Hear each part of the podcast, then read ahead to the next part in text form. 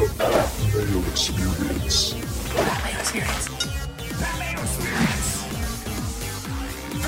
Experience.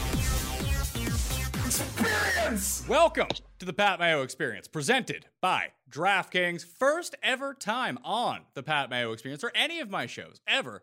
We're talking tennis. US Opens tennis, men's odds, women's odds, some tennis strategy when it comes down to betting, maybe even some DraftKings strategy as well. If you're a DFS DK tennis player, what I need you to do is smash the like button to the video in the comment section. Please tell me who you think is going to win from the women's side and the men's side at the US Open this time around. Also, remember to subscribe to the audio podcast, rate the show five stars, and be on your way. Share the show around. We need to get the subs on Mayo Media Network up and up and up and up and up. 'cause That's only good news for everyone. That means more content for everyone. But hey, we're trying out some tennis today. See how this goes. If it goes well, then I think that we can kind of keep this going. At least Grand Slams for the time being. Because I've been getting back into tennis just a little bit. Subscribe to Mayo Media Network, by the way. You got to do that. Uh, but one of the places I am subscribed to is the Fade the Noise betting package, uh, FTNBets.com. Promo code Mayo for a discount. And I've been digging the tennis section. Uh, mainly because I've been winning. Uh, I don't know anything about tennis, although when I start looking at some of the names at the top of the men's draw, I'm just like, ah, well, these are the same people who were there 15 years ago. So I, I can jump back in pretty easily. It's the people with the weird Eastern European names, which I'm going to butcher 100%. That's where I need to go because I don't see my guy Marat Safin around anymore, so I can't just blindly bet on him. So what I've been doing is basically just tailing Josh Gross from over at FTNBets.com. I thought he was a bot when I started following him on Twitter because it's at Josh3302. I was like, yeah, that's a bot name. But it turns out he's a real dude and he's on the line. What's going on, Josh? Uh, good to uh, be on, and um, I got to be honest, that's not the first time I've heard that. Hey, let's see. Maybe you just turn it to like Josh Tennis or just use your entire name. I mean, I actually did think that you were like a, a spam bot when it came out of it. But then I started winning money with the picks and I was like, you know what? Bot or not, I'm in. Well, something was working, whether or not it, whether or not I was a bot or not. So So we're taking these odds right now from DKSportsbook.com. We're going to start off with the men's side of things. These are all the futures right now because the draw has actually been released. Novak Djokovic is a minus 125 favorite to win this tournament. Do you think that's too high or too low for him here right now without Federer and Nadal around? Um, well, without Federer and Nadal, he's probably priced where he should be. Um, just looking back at history, um, it's pretty much the same price that Nadal gets when he's at when he's at the French Open. Uh, in past years, it's really only been Nadal that's challenged him at Grand Slams because he's just too good in five sets. Uh, getting three sets off Djokovic is a ridiculously tall task, and um, yeah, without without either Nadal or Federer, and really really just Nadal these days, um, it's it's going to be a pretty pretty difficult job to um, dethrone Djokovic, especially on the quick hard court surface. Yeah, well, I, that's why I wanted to ask you. Like, obviously, if you get Nadal on clay, that plays to his advantage. Clearly, Wimbledon, the grass surface with Roger Federer, that works out, although he's pretty good everywhere. But when you get to a hard surface like this, like the Australian Open, is that going to lend credence to a potential upset from someone who just absolutely annihilates their serves? Like, is, is Milos Raonic live because he just might ace everyone to death? It, it's actually funny you say that. Um, Milos Raonic is in the final of the Western and Southern Open this week, which is actually being played at the same location as the U.S. Open is because they have a whole bubble for um, both events.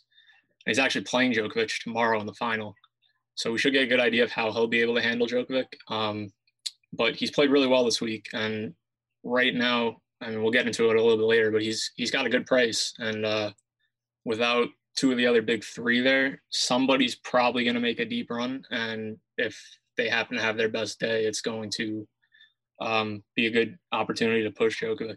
Well, I just I see someone. I mean, I'm Canadian, so I hear about Milos all the time. Not great. I'm not going to lie to you. He's not like a fun guy to watch play tennis. But it seems to me like if he were to have a path to actually win the U.S. Open, someone else would need to beat Djokovic along the way, wouldn't they? Yeah, I, um, they actually threw out a stat today on the broadcast that he's um 0 and 10 head to head, and I think five of them were at Masters 1000 events, which are basically the one step below the Grand Slams. Um, So yeah, I mean, he he doesn't really stand much of a chance against Djokovic unless he happens to have a career match. But um, there's definitely others in the field that could take Djokovic out, uh, and he's actually a little bit banged up right now. So you know, it, it's it's been a long break from tennis, and he's coming off a COVID um, bout, and he's looking a little bit sluggish. So you never know. You just you just never know what could happen with him. So if it's not going to be Djokovic from the top, and I don't know if I can feasibly bet on Milos Raonic. There's a couple guys like 6 to 1, 750, 9 to 1, 20 to 1, 20 to 1 as we go down. Like I said, these are names. I assume this guy Stefanos um, with the Greek last name is from Greece. Is he from Cyprus? Is like where's this guy from? Uh, he is from Greece. Yeah, see there, there we go. See, I, am just going to end up butchering all of these names. So we got like Russians or Eastern Europeans, whoever they might be. Who, if we just took Djokovic out of this, who would you cap as like your three favorites to at least get to the final? To get to the final, I would have to go first off with um, Daniil Medvedev. He reached the final last year, and I'm trying to think who actually beat in the semifinal off the top of my head. I don't. He didn't beat Djokovic, I know that, but he um, ended up losing to Nadal in five sets. It's a new um, surface on the hard court at the U.S. Open, so it's not exactly like last year. Um, so it's hard to really justify results from previous years at the U.S. Open, but he's arguably one level behind the, the big three right now. He's he came off a ridiculous summer last year. Um, he didn't play much during uh, the whole quarantine, but he came out firing just like last year before he uh, got ousted by Roberto Bautista this week. Um, but he's got everything everything you need to really win a Grand Slam. It's just if he can avoid any of those guys in the tier above him, he should really take a step ahead. Um, but yeah, I mean, he's got a good shot at getting to the final. Um, other than that, like if we go down the list, like I see Andy Murray's name on this, and since I looked at my watch and it's not 2009, uh, does should that mean anything to me? Is he like overvalued because people actually know who Andy Murray is, or has he now successfully returned and if he gets it all together, he could play one last great tournament? Uh, well, you know, he's actually looked pretty good. I'm I'm gonna give him some credit. Uh, he's definitely not what he used to be as a player. He's got a literally a metal hip, and the tour jokes about that all the time with him. But um, you know, he looks good. He beat Alexander Zverev, who is you know one of the up up and coming stars in the game. Uh, so I mean, he's got the goods. It's just a matter of whether or not he can put um, two weeks worth of wins together and whether or not his body can hold up. Yeah, I guess with five sets instead of three sets, is that like gonna? I assume that just favors the better player over time, like anything does. Almost like a seven game series versus a five game series. You're gonna see fewer upsets in a seven game series in almost any sport than you would in five. You just have a larger sample to end up going by. So when it comes to men's tennis, do you actually even like bet the outrights before the tournament starts, or is men's tennis better served to be betting day by day? Uh, I prefer day by day just because it's so top heavy with with specifically Djokovic, um, and you really rarely see anybody outside maybe twenty to one make a deep run, let alone win the whole thing. Um, but value pops up every day, so it's it's just it's just a better better route to go with men's. So does that actually work out for women's tennis as well? Because it seems like they're just far more upsets in women's tennis, even if it's like Serena losing or something like that. That was one I tailed you on the other day. I haven't got the sets right on that one. Just like, yeah, let Serena get out to a bit of a lead here and just watch it all crumble. She's not looking great. And boom, she ends up losing. So she's not even the favorite on the women's side. But does women's outright betting before a tournament start lend itself better to long shots and underdogs? Yeah, I, I love the outrights on the women's side. There's just it's there's so much more volatility with the women that um there, there's value everywhere pretty much on the board. And the, the favorites, at least in recent Grand Slams, have rarely won. They'll make deep runs and, and get to a semifinal or a final, but the last, I want to say the last three hard court Grand Slams winners have all been, I believe, 30 to 1 or longer. So I'm looking at the women's odds right now. Uh, Osaka is the favorite. She's four to one. Serena's five and a half to one. So in terms of outright betting on a tournament, does Serena get like the Tiger Woods treatment where that's who everyone who doesn't know anything about tennis is going to bet on, so they can price her whatever they want, and people are still going to bet. They're like, oh, five and a half to one. That sounds pretty good. Like, what what do you think her legitimate odds, if you were pricing it, should be to win the U.S. Open? This year, I wouldn't touch her for anything less than like, pro- I mean, twenty to one maybe would be pushing it a little bit. I wouldn't touch her for anything around thirty to one or or less. All right, so just just wipe her right off the map then, just to start. Don't bet yeah. Serena outright. Yeah, she's she hasn't been the same player since um since she mm-hmm. gave birth to her daughter, and um the last couple weeks specifically, she just she, she she doesn't look good. Like there's really no other way to put it. Um, so where do you think that the value lies in the outright market from the women's side?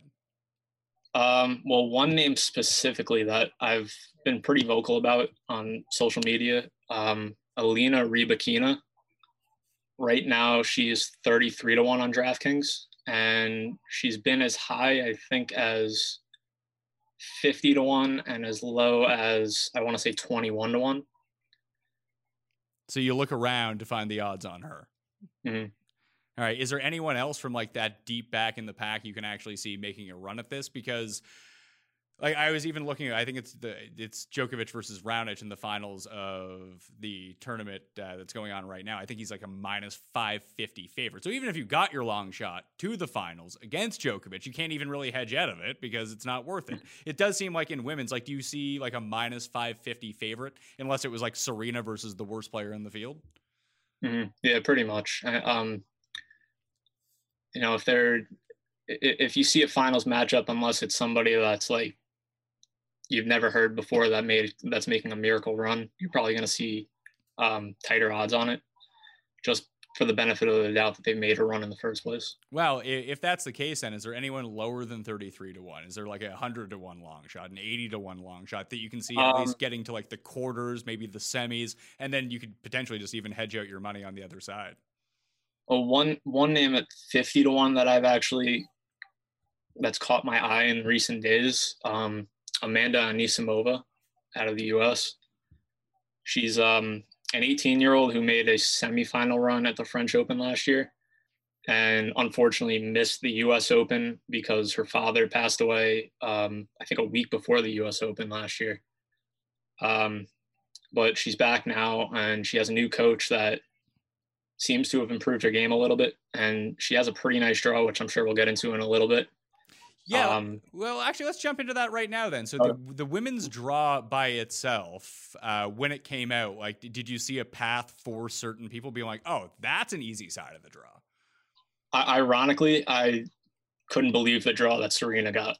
It, I, I predicted it, but it didn't surprise me in the in the slightest that they're going to gift her as good a draw as possible to try to get her as deep in the in the tournament as they can. But um, she's going to eventually run into either Anisimova or Maria Sakkari out of Greece, who just beat her this week on the same surface, on the same courts.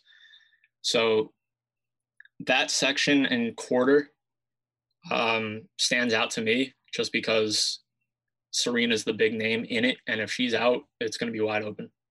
All right. So, uh, in terms of the men's draw, unless there's something else from the women's draw that you saw outside of that one quarter being like, all right, here we go. There's some potential upset possibility for someone to sneak through and get all the way through. Is there anything like that on the men's side? Uh, on the men's side, there was. I have to get to the draw quickly for a sec. I just forgot where it was though. Um, yeah, I mean, we talked about him earlier, but Milos Raonic has. That's a hard a, sell. A, that's such yeah. a that's such a hard sell for me. um, yeah, I mean, there's two two other top 15 seeds in his section alone, but they both have tough first round matchups, and if they happen to get past their first round matchup, they have even more difficult second round matchups. Um, so it's possible that some of the seeds before um, before they reach him in the in the uh, draw are out, out of the tournament completely before and that just gives him an opportunity to get further than he probably should. Um, but just the way that he's been playing, along with the draw that he has, really gives him an opportunity. All right, so I guess Milos it is. Oh, I don't want to back him at 17 to 1. Whatever happened to my girl, Eugenie Bouchard? Is she any good anymore or is she just like not playing tennis?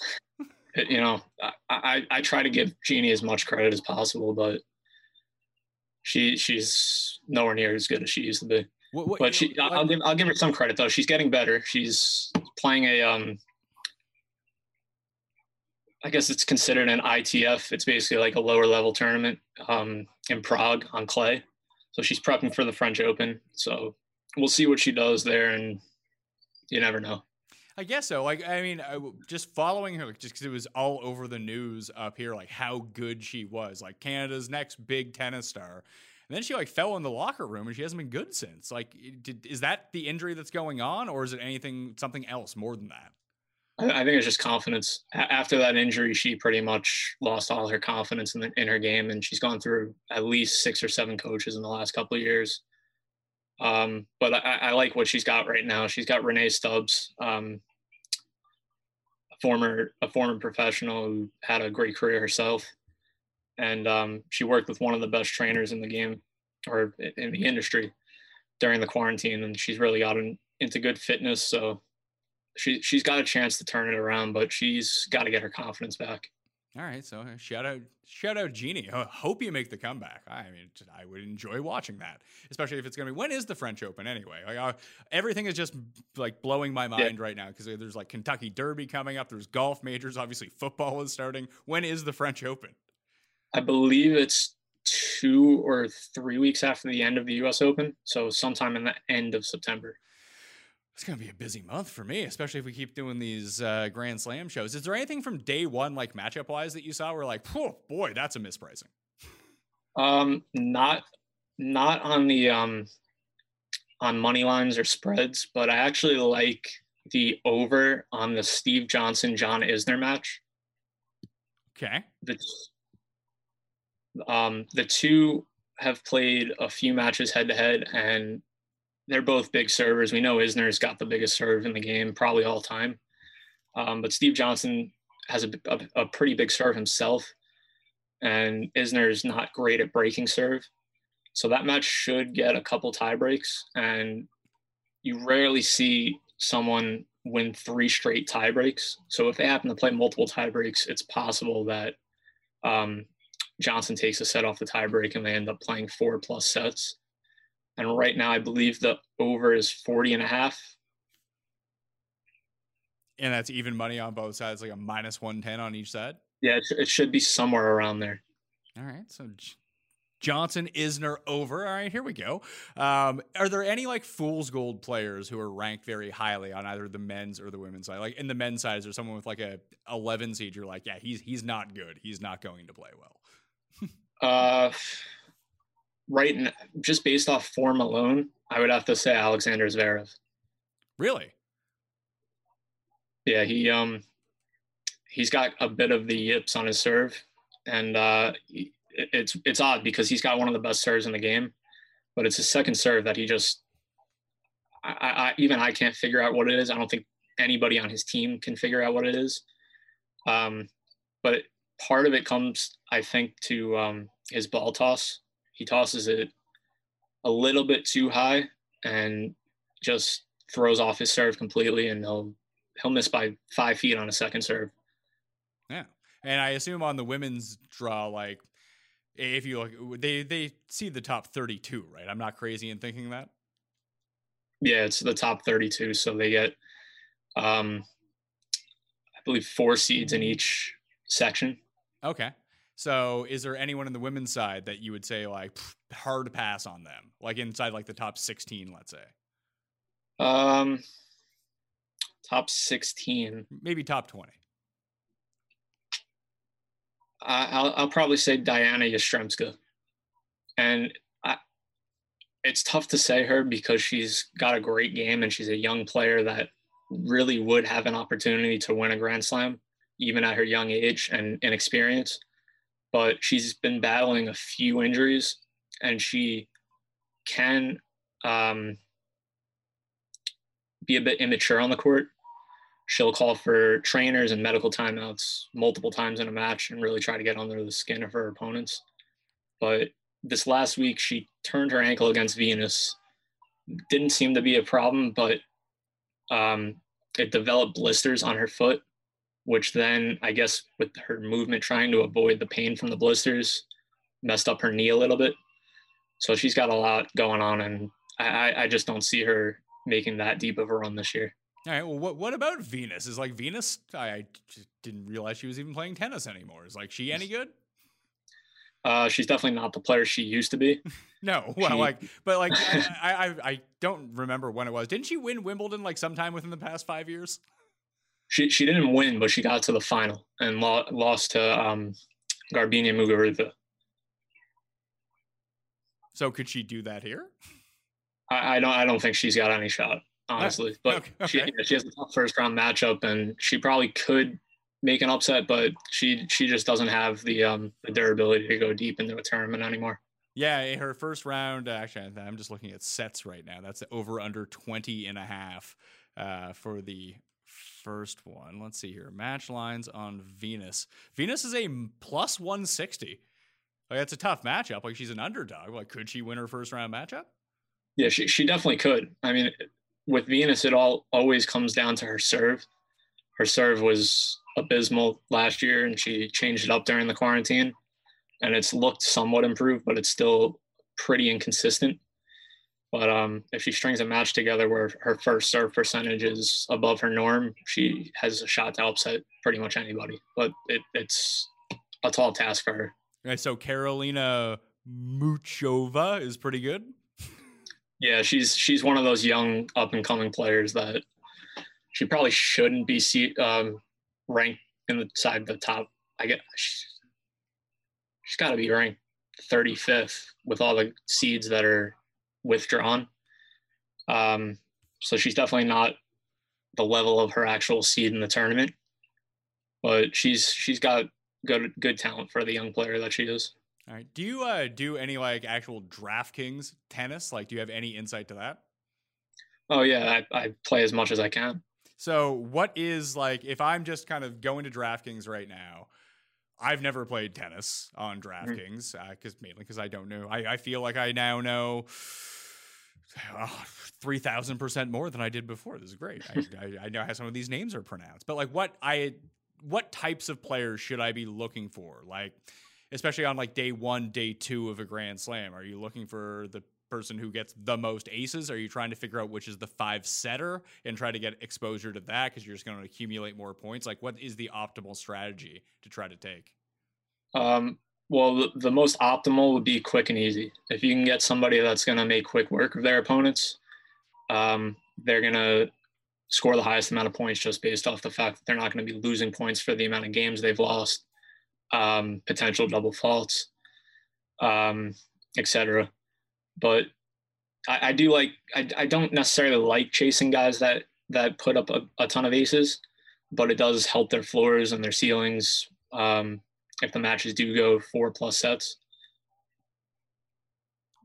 So is there like a lean between like men's and women's? Like I assume there are more aces uh, just amongst the men as there would be in women. I could be dead dead wrong on that. But at the same time, like do you have like a stack between like an all men's team and all women's team, or do you try to find the value on both sides? I, always try to find value on both sides, especially because there's more volatility on the women's side. You'll see a lot of girls that get down early that just give up essentially. Um, and yeah, on the on the um, men's side, because it's five sets, they actually have different scoring types for the for the two um, genders. Um, for example, I think on the men's side with five sets, you get 0.25 points per ace, and on the women's side, because it's three sets, you get 0.4. So it's a little bit weighted towards both. Okay, I, I didn't realize that there were like equalizers between it just because you would get the extra two sets. That actually makes an incredible amount of sense. That's why I was thinking like go all men's. They might go to five sets. This is great, but at the same time, um, do you find that yourself taking like the men's like high price players and try to find like your low price players or value players from the women's side? Yeah, that, that it's a little bit more of a strategy that makes sense because you see more upsets on the women's side, and the men tend to um, have better control on their opponents. Who is like the best DraftKings tennis player? Oof, that, that's that's actually a tough one. Um, for the men, I would say Djokovic, um, which is a no-brainer. But um, I, I don't even know if there's one on the women's side. So uh, that you would just be really like, especially for a tournament like this, where you know, the the favorite for the tournament is plus four fifty, that you can kind of lean into a bunch of different players here. Like, is there a like? Is there like I mentioned Raonic? Like Raonic is like all serve basically. The, the guy looks like he's going to break his kneecaps every time he tries to move laterally. Is there anyone on the women's side like that who's just basically all serve? Um, well, we actually discussed her a little bit ago. Um, Alina Rybakina, she's got the highest um, amount of aces on tour this year. I think it was something like uh, 130, and it was it's like 30 more than than the next person. Obviously, they haven't played that much this year, but uh, she's got one of the fastest serves too on tour, and she she can wipe anybody off the court with her serve if it's if it's working that day. So, I mean, in like round one, day one DraftKings, is she someone that you would kind of gravitate towards then?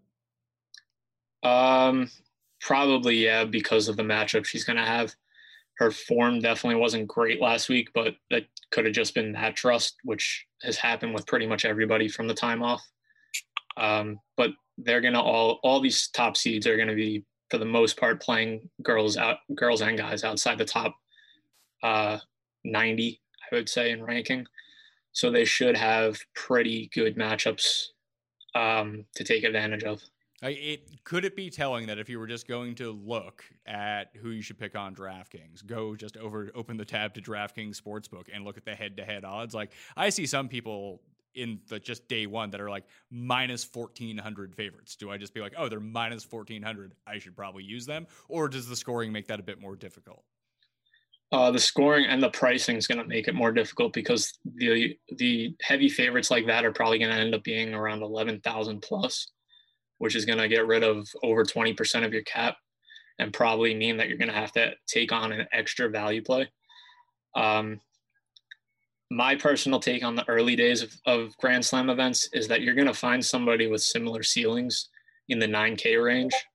So you'll be able to um, accumulate similar um, production out of some of the lower, I guess, valued favorites. All right. Josh Gross. FTNBets.com. Uh, tell everyone what you got cooking up over there and how they can actually follow you when you're updating your bets and the kind of the, the spin that you're putting on things because you absolutely nailed the one last night. Uh, um, so we have a bet tracker that um, has all the sports included um, if you if you purchase that sport. And basically every day I'll update my my picks with with the tennis um, section of the bet tracker, and you'll be able to follow along all the picks from that day and track all the props and um, sides, totals, etc. Um, from pre- previous days, and it'll have all of that tracked with units, win loss record, and everything everything that I've given in the in the previous days. Yeah, I mean that that's awesome to know just to see the accountability that's up there behind it. I've been doing really well with it, uh, so thank you very much for that. I, I really do. Of course, my bank account appreciates it. My wife appreciated the Uber Eats dinner I got her the other night. So I'm like, yeah, I got walked into some extra cash, found it when I was walking down the road, made sure I wiped it down with some disinfectant. It's all good. Let's pay for some cash here.